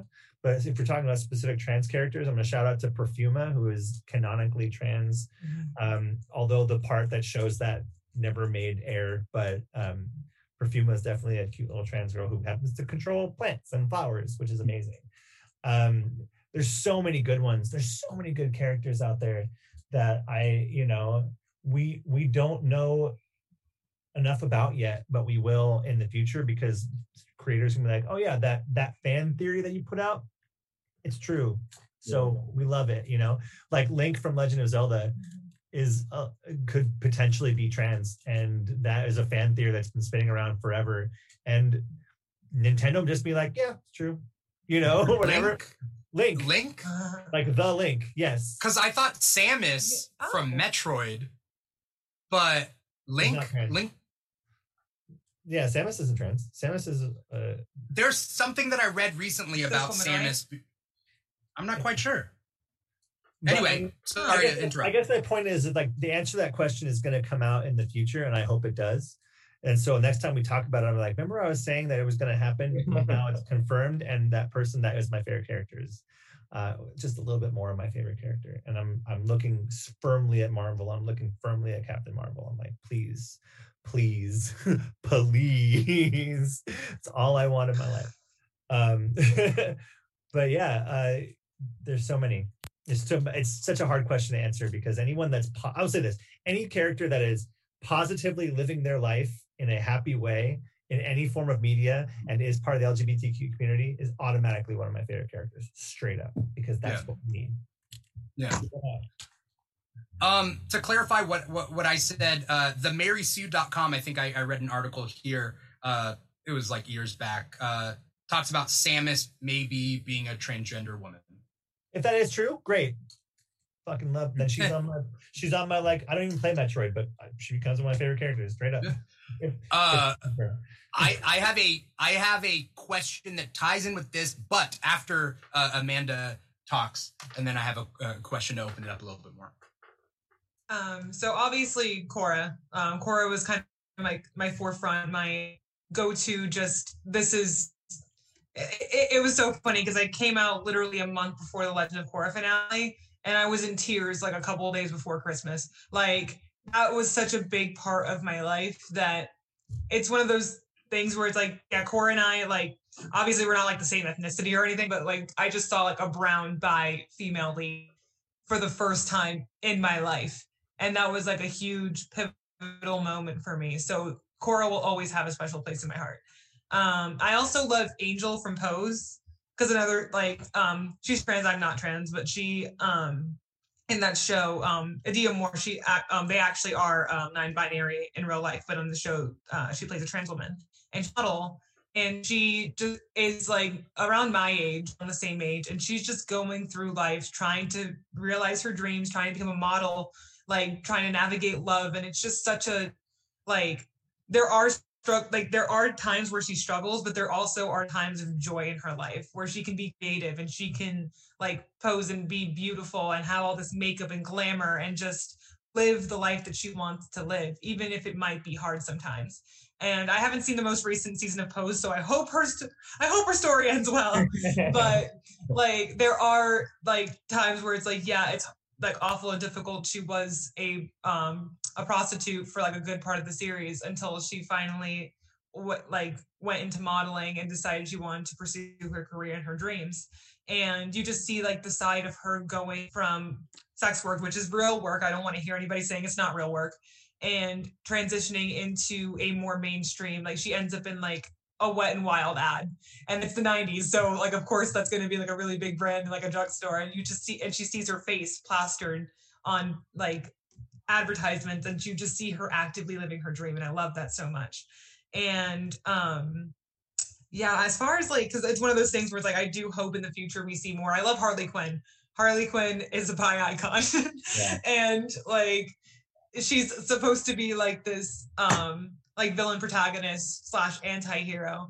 And she's never really one of the good guys, but it's just she has this like fun personality that thankfully now is starting to stray away from the Joker and she's becoming her own character and her own personality and her own person.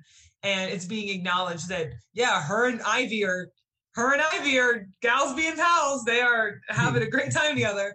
And you get to see like this fun, zany person just being a being a freaking tyrant of a villain. And it's just great and fun to see because we re- really get to see this chaotic female character. We always get like a Donnie Darko. We always get like some zany, freaking weird, greasy ass guy, but we never get that at all. And I love Harley for that. So yeah, those are my faves currently, and I hope in the future we get more confirmation, especially in Marvel characters, um, of more LGBTQ uh, representation. Yeah. Um, something that I wanted to open up kind of what we were just talking about, but open it up a little bit more.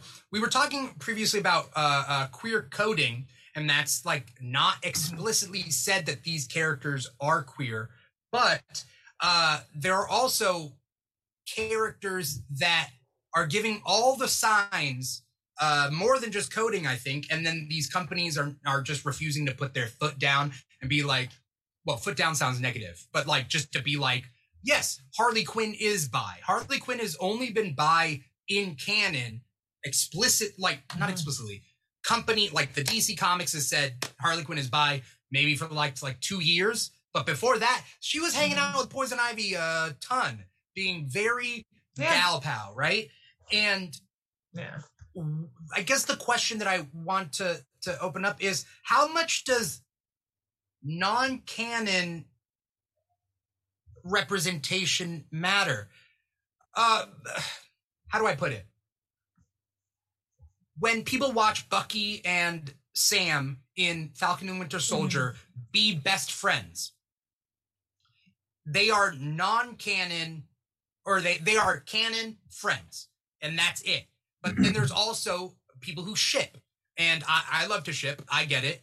Uh, people who ship them two together, people who ship Steve and Bucky, who again, according to canon, are are not uh, uh, together, right? uh, how much does that matter for representation? Is there still a love in it? Is there like how much investment should we have in these non-canon uh, LGBTQ represent- I mean, relationships? so unless it's unless it's on screen or in page it's not representation. Like like a creator going out and on twitter and saying yeah that person's gay or yeah that person is trans or that person's bi is really nice because then it's like okay in their head that was what the case was. But unless the idea of representation is that like it's it's like if somebody said you know there are there are there are black characters in in this world universe. You don't see them on screen but they're definitely there. Would you be like are there you know is it? You mm, know? Right. like it's really more like when what the point of representation is like i want to be able like as a person to look on the screen and go that person is like me and they said they're like me. So i can see myself in that person and live their feelings you know? That's true representation. So for me it's cool that they that they say this stuff but unless it comes out on the screen or in the page or in the music or whatever it's not there yet um i want it to be there i want it to be like indisputable evidence to somebody that says they're not to go it's right there page 15 of episode not episode of, of like issue Page of an episode. Yeah. i mean it's in the screenplay um I mean, for a like- script, yeah. Uh, I, it's like that's where it is. Look, it's right there. I can point to that, and that's that's proof. Then it's true representation. But Mhm. Yeah. prove it. Yeah. Uh, I- how much? I, I how fully valid? agree. Oh, sorry. Oh, oh, sorry. um, no, I fully agree with Holly. Um, I think that being able to see yourself in a character is very important. Um, because there are characters that I see myself in that are not even anything technically like me, but at the same time, like what Holly said, you it needs to be there because then there's going to be naysayers that are like, no, No, like I can I can look at some dumbass in the face. They're like, Korra and Asami are dating, and I can pull out a comic book, flip to a page, and then show them them kissing and holding hands, and be like, "Are you sure about that?" But I can't do that with Bucky and Sam. I can't point at a page or point at a scene and be like, "Homie, they, they're doing something," and, and it's gonna like it's good to be able to see yourself. And then again too like the whole anthony mackie saying that basically in like long story short saying that superheroes are inherently masculine and it's wrong to um headcanon characters as anything other than straight because you're sensationalizing or whatever homosexuality which is really fucked up of him to say. Um like you you get instances for stuff like that where you can have even the actor themselves say the opposite. And then it fuels the fire of see see you're just imagining it. It's just in your head. You're just reaching. Like you're gonna end up having room for that. Because the amount of times if i took a shot every time somebody told me that i was reaching i would be i would have passed away a long time ago. Like, so like there, it needs to be there. It needs to be canon. It needs to either be on screen or it needs to come from the mouth you can't take head canon as canon and i've always said that too where i'm like just because you think it doesn't mean, make it canon and that applies to everything even if i want a character to be gay if it's not canon it's not canon and i can't say that it is because i'm an advocate for watching what's on the screen you know Yeah. Yeah. How valid then? And I'll, I'll open this up to Ricky uh, next. How valid? I hate to use the word valid, but how valid are fan interpretations of characters? Like, uh, I operate on like what makes people happy. Happy so if people want to believe that like Bucky and and Sam are together and just fighting it or whatever, then that's their interpretation. Like, if it makes you happy, like I'm not here to yuck anyone's yum. Um, but how valid are fan interpretations as far as like that's concerned? Um, I'm a huge goer honor of like gay fandom Twitter, where they have like you know the Photoshop pictures of like Bucky and Cap, you know, and they're like embracing each other. It's like how cute. Because if you watch Civil War, it really is like two uh, an ex uh, two exes fighting over like you know the love interest of the new one. You know, like there's it's not so much that it's gay, but like you're watching, you're kind of like yeah, yeah. So Captain and Iron Man were together, then they broke up because, you know, Cap's old boyfriend came back into the picture. Like, you know, so like I I take it like that just because it makes it a little bit more enjoyable, you know. And then when you have the actors, you know, like Chris and and and Sebastian, they really play along with like the fans. Like, oh yeah, you know, if it's cool, like yeah, I do. You know, like they really, and they're not doing it maliciously, but I kind of get like that weird kind of like um like Marvel knows what it's doing. Like there's a reason why there's two hot actors constantly shirtless in these movies, you know, because they know gay men are playing along with this fantasy that like, yeah, maybe they are together. Maybe Thor and Star Lord are gonna bone, you know, like there's these weird like things that they they give us and we're just as fans, like you go on any Twitter where it's like, you know, Star Lord and Thor, you know, when Gamora's not around. You know, it's like it's really cute, like it's funny. And maybe one day, you know, like you said, they do take from fandom and make it reality. You know, I mean, uh, there's the whole Adventure Time where it's flipped, where it's like Fiona and and I forget what her pet's name, but like that was someone's uh, Tumblr page was just an alternative, you know, uh, Adventure Time, and like they made it canon. So, I mean, if it's good enough, hopefully it gets put into the story, you know. But like if it's even one like a one-off, like what if comic book, I mean, at least we get that much, you know. And Yeah. I Some- I'm a fan of it. I kind of like it. I'm some sometimes those things kind of give life to other things though. Um people got to remember that 50 shades of gray started off as a twilight fan fiction. Just straight up. As- they wanted the, the person that wrote 50 shades of gray was like i really want this to happen in twilight. And twilight's like never gonna happen. I'm like cool. I'm gonna make my own thing. And then they did it. And then they made it, it was i'm not and saying people it's great, paid for it. but people love it, you know. So like, that- while it may not be necessarily, you know, I don't want to say valid or not because it is valid. It's Right. you know, but it could become something else, and that other thing could become something significant, and that could be a cultural touchstone that we look towards in the future. Um, Yeah. I will say this: if Marvel does look at the fan fiction and go, "Oh, Thor and Star Lord, they should get together," Uh, if they hook up, make it just a small thing and move on. Don't make a big deal like, and this is the time. Well, I'm Thor and I am deciding to be in love with you. And then have like a five minute arc about it. You know, like don't do that. Just be like, Yeah. oh yeah, he's he's my boyfriend. we're Star Lord is bi uh, in the comics. Uh, Perfect. uh, recently. Basically, he lived out an ex like he lived out his life in this um universe and essentially got with another couple and they became a throuple. Yeah. And so Hey, um and In and character. and he came back what's that? in character. Yeah. Yeah. Definitely Uh, something uh, Star would do. It's just saying not that- something Chris Pratt would do. I'll tell you that. Oh, God, I no. know. I'm- Ugh. I'm just saying that we don't we don't need a reason or a backstory for it to happen.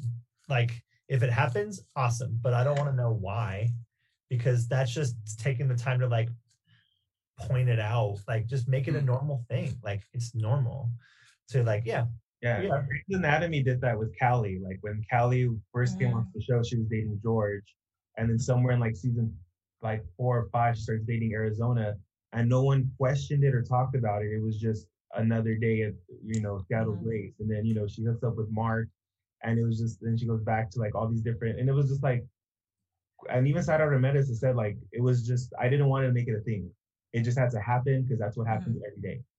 Yeah. You know. Yeah. And so like stuff like that where like the creators are ahead of the fans, like or ahead of like where they want to go. Like they know they're trying to include everybody. That's what I kind of look out for too a lot in like media. Now, if you Yeah. if, if you make it if, if if you're writing a story that says this is a love story about two people and they just happen to both be men, and then that the story is about that, then yeah, you can talk about their backstory and how they met and everything. But like, I know Thor's backstory. I know Star Lord's backstory. Cool. Let them make out. Have you guys ever seen Chasing Amy? What's that? Have you guys ever seen Chasing Amy? Yeah, Yeah. love chasing How'd you how do we feel about chasing Amy? Because Weird, that confused me when I was younger. I I liked it a lot when I was younger because I I love the performances. I love the kind of like relationship. I that's what I was rooting for. Now that I'm older and I watch it, it's like hard because she straight up tells him she's a lesbian. And the whole movie, he's just trying to convince her that she could be bi, you know. And it's like, oh, it's so uncomfortable now. But like watching it when I was before, like not as woke, like it was a really cute movie. Like I wanted them to be together. But um, yeah, now that I'm older, I'm like, God, that was such a fucked up storyline. Like, my God. Uh, Yeah. question I about never that movie. that movie. Was she bi in the end? Wasn't there like there was a twist half or not halfway, like towards the end? She had hooked up with guys before. Uh, When she was like in high school, she was like a little more promiscuous. And so he wanted, he was mad that like he wasn't part of that story. So he tried to in bring her it back. past. Yeah. Yeah. The problem with that movie is that it's not Kevin Smith's story to tell. Yeah. you know like he's trying to tell a story that he has no background in and he doesn't i mean it, is from the point of holden's perspective so everything that you're seeing is from from holden's side and banksy banky banksy's Yeah. bank, banky's side Banky. Not- yeah banky you're so so in that respect i get where he, how he's able to write that story but also like he he- misses a lot on the lgbt stuff lgbtq stuff um pretty off but you know it's if you look at it it's kind of like oh well it's coming from the perspective of a straight white male Who just wants to serve his own purpose because that was a big thing, right? Yeah, yeah. It's about it's that's what that movie is about. You know, so like there's a the problematic stuff can be boiled down to the fact that like this is this person's worldview. And if you're gonna write a, a companion movie to it, you would write it from the perspective of maybe um a Joey Lauren Adams character whose name is not Amy, but it's Yeah. really blanking me right now. Um, and you would have it written by a queer woman, you know, and let Yeah. let it happen that way. So I don't know. So what ended up happening? Like I never seen this movie. Probably not gonna watch it. So like what had what did what ended ends up up happening? She's up ends up with a woman. Okay.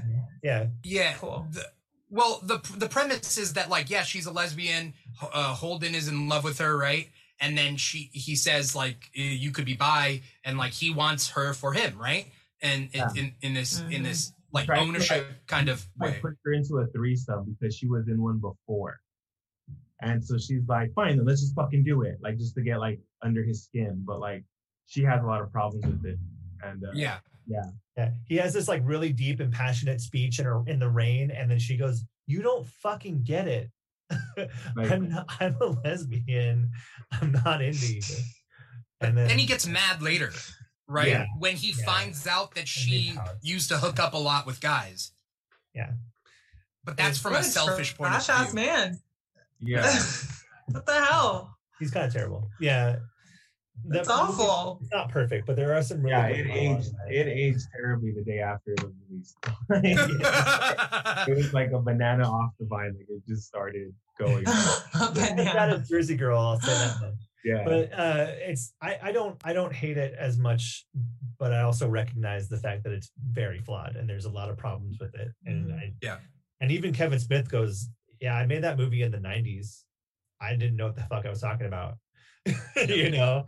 Uh, and he still he says I still don't, and yeah. you're like, okay, you know, at least Yeah. he knows. Um, as we close up this Yeah, I think- episode, uh, um, w- were there any final thoughts that somebody needed to needed to to say, or I didn't mean to cut anyone off. Okay. Yeah, I, I You don't, I, Yeah, if you- said it all out there. I'm glad that Yeah. We ended, ended Yeah. on a. We, we got pretty deep in the middle of the there, and I Yeah. was like, Yeah. good, good, Mhm. get deep. Yeah. You all need to know. Oh. I hope I didn't offend anybody, but if I did, you know why you're offended. Yeah.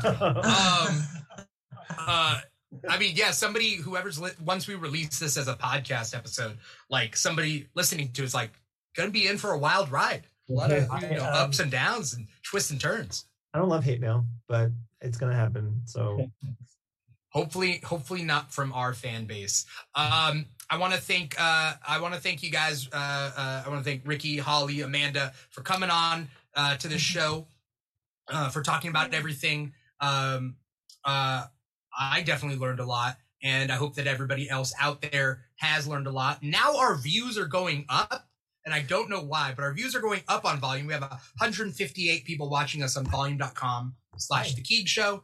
Um uh, for those of you who out there and are just catching this tail end of it, uh, you can catch this episode in completion uh, on uh, some of our other platforms. We still haven't figured out how to save it on volume. Uh, one day we will figure out how to save it on volume and you'll be able to watch past episodes on volume.com. Uh, we do stream to other platforms. If you can think about what other platforms are out there, we're probably on there. Um, uh, but our main platform is volume.com because they've been awesome to us and we in turn try to be awesome to them. Uh, Vicky is out there. Uh, Vicky is part of their crew. Uh, she's been watching this whole time. Uh, also, Dozy J Wu. I didn't say welcome, but welcome. Uh, Dozy J Woo just uh, posted a GIF. Uh, thank you to anyone out there who is watching on whatever platform you are. Um, whatever platform you are watching us on, uh, feel uh, free to like, comment, subscribe, follow, click, click, click, thumbs up, you know, hopefully all that stuff. Um, no matter where you are, we are all over the place. And so wherever you're watching, we definitely appreciate it. Um, uh, before we get going, I wanted to open up to each and every one of you uh, on uh, if you want to say your social media out loud, what you have coming up, any plugs, any final thoughts, so on and so forth. Uh, Ricky, do you wanna do you wanna go first? Um, you can find me on Twitter and Instagram at letter I B Ricky. Um, that's me. Uh, you can follow my dog at Nate in one zero three. It's our apartment number. Um, yeah, that's all I got. I'm just a pet- I'm just a dog dad now. yay. Yeah. Aw. Uh, Holly. Uh, yeah. So on Twitter, I'm Sweetie Holly 99. I almost never tweet. Um, but on everything else, I'm Sweetheart Holly 99, which is the real name, like Instagram. So follow me there. Um, I also am a member of Fancy Hobo Improv Team. So we do a lot of shows on YouTube and and uh, Twitch, you know, week weekendly. Um, I'm also, if you're in the California area, specifically in the Upland area, from July 15th to the 25th, you can come see me on stage. on stage, I'm doing On 12 nights stage. Yeah at the uh, at the claremont college's sontag theater from july 15th to 25th on the weekends i'm doing 12th night i'll be playing mariah in that show so doing some live shakespeare finally thank goodness and um getting out there and and uh, performing is gonna be great because I miss it. I miss people. Um, Yeah. and then beyond that, uh, that's pretty much where you can find me. TikTok, I'm at uh, Hollywood Scott 99. So if you're a TikToker, um, you can find me there. And um, that's about it. Yeah, that's pretty much it. All right. And uh, Watch Amanda. Oh, and watch She-Ra. Hey. Yes. Yeah. um, so yeah, on uh, TikTok, I'm Amanda Just Vibin, and I react to a lot of anime, animated media. I talk about a lot of media, and I just uh, rant about stuff. Uh, whatever comes into my brain, it just kind of comes out of my face, and I film it, and I um, stutter a lot less there because I can actually edit it.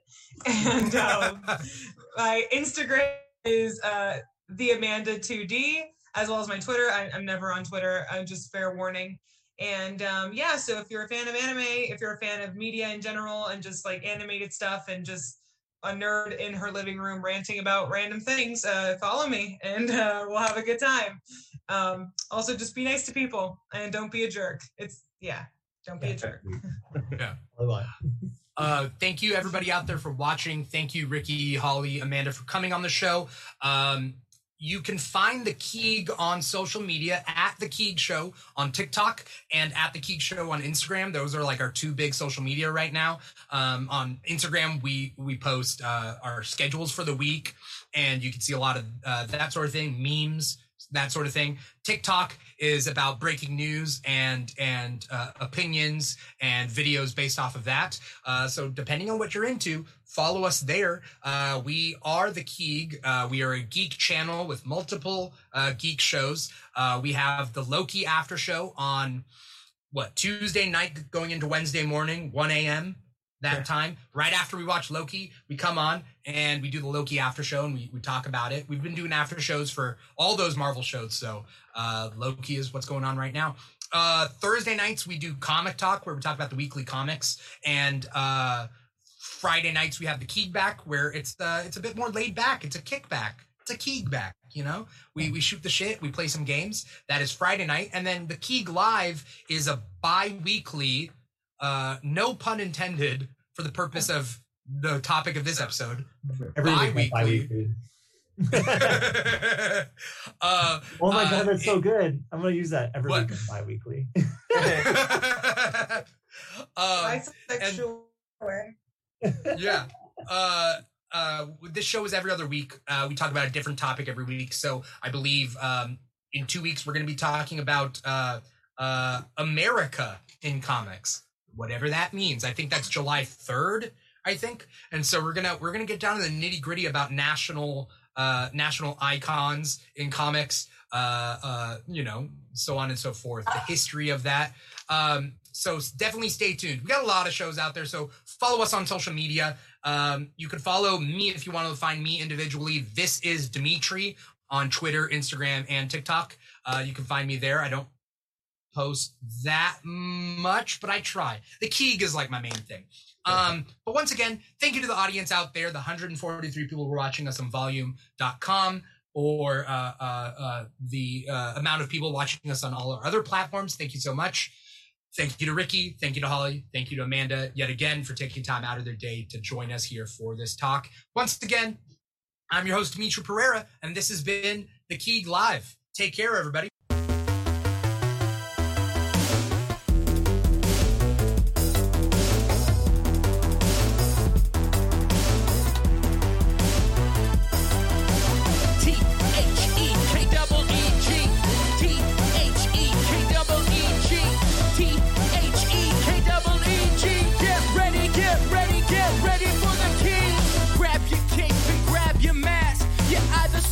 strong or super fast.